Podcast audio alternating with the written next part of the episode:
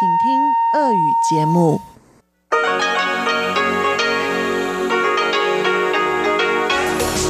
эфире Международное радио Тайваня. Здравствуйте, дорогие радиослушатели! В эфире Международное радио Тайваня и вас из тайбэйской студии приветствует ведущая Анна Бабкова.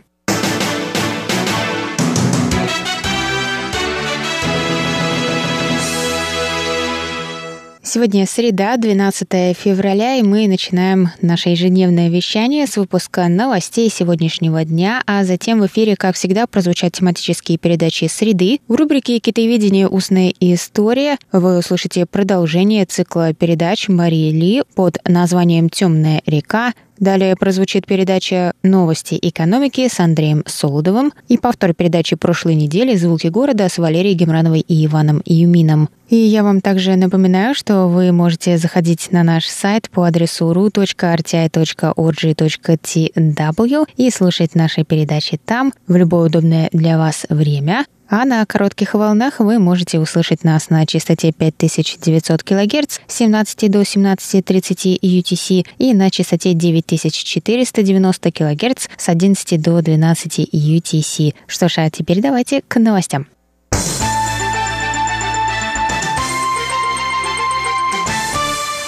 Несколько тайваньских специалистов были приглашены к участию онлайн в двухдневном форуме Всемирной организации здравоохранения, посвященном новому коронавирусу. Тайваньские эксперты были приглашены к участию как представители Тайбэя, 11 февраля пресс-секретарь Министерства иностранных дел Китайской Республики Джоан Оу назвала это приглашение значительным прогрессом. 12 февраля в четверг представители Министерства иностранных дел сообщили, что для входа на сайт экспертам не потребовалось указывать страну гражданства, а только имя и адрес электронной почты. МИД осудил приглашение тайваньских экспертов на условиях Китая. Пресс-секретарь сказала, что только когда Тайвань сможет беспрепятственно участвовать во встречах и механизмах Всемирной организации здравоохранения, мир сможет быстрее справиться с угрозой дальнейшего распространения нового коронавируса.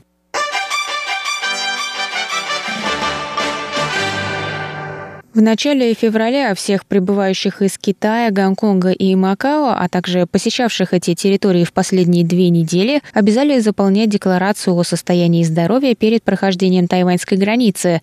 Однако с 11 февраля эта мера начала распространяться на всех прибывающих, вне зависимости от их гражданства, пункта отправления или истории путешествий, рассказали в Центральном противоэпидемическом командном пункте. Мера была введена в ответ на широкое распространение вируса в Сингапуре и Таиланде, в которых, по данным на утро среды, было зарегистрировано 47 и 32 случая соответственно. В декларации необходимо заявить о наличии любых симптомов нового коронавируса в последние 14 дней. За предоставление ложной информации или отказ от заполнения формы может быть назначен штраф в 5000 долларов США. Всем иностранным гражданам, которые в последние 14 дней посещали Китай, Гонконг или Макао, включая транзитные остановки, во въезде будет отказано. Исключение составляют иностранцы с тайваньским видом на жительство. Они должны будут пройти домашний карантин. За нарушение карантина может быть назначен штраф от 10 до 300 тысяч новых тайваньских долларов. Это от 333 до 10 тысяч долларов США.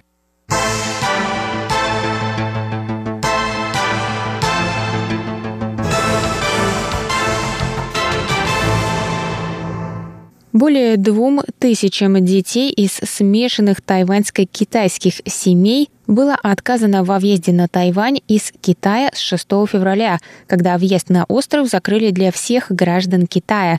В Центральном противоэпидемическом командном пункте рассказали в среду о коррективах, которые позволят этим детям въехать на остров. Начиная с 12 февраля дети с китайскими паспортами, чьи родители являются гражданами Тайваня либо гражданами Китая, с видом на жительство на Тайване или разрешением на посещение родственников смогут въезжать на Тайвань, если известно, что на материке у них нет родственников, которые могли бы о них позаботиться в этот период. По прибытии дети должны будут пройти 14-дневный домашний карантин – также более 10 тысяч граждан Китая, которые на данный момент уже находятся на Тайване с деловыми визитами, работают в тайваньских офисах китайских компаний или посещают родственников с краткосрочным визитом, смогут однократно продлить свои визы на 15 дней. Последующие продления будут рассматриваться в каждом случае отдельно.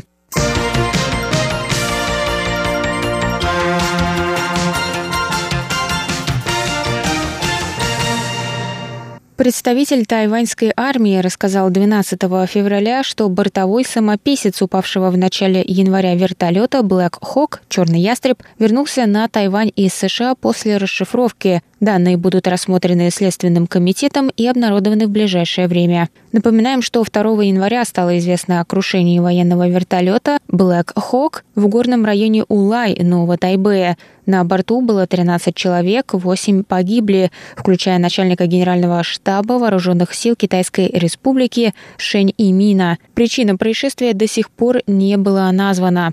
3 января военные обнаружили бортовой самописец, в котором содержится карта памяти, которую можно расшифровать только при содействии производителя вертолета. Она была отправлена в Сикорский Aircraft Corp, откуда вернулась на остров на прошлой неделе.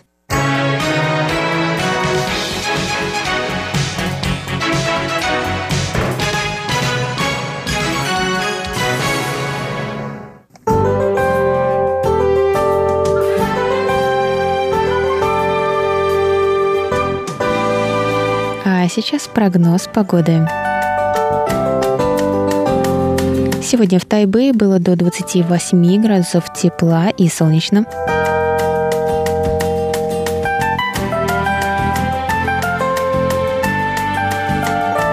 Завтра в Тайбэе также до 28 градусов тепла и ясно.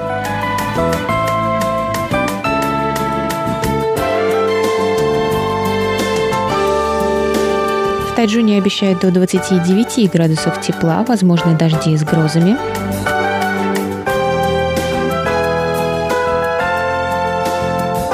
А на юге острова в городе Гаусюни до 28 градусов тепла и также возможны дожди с грозами.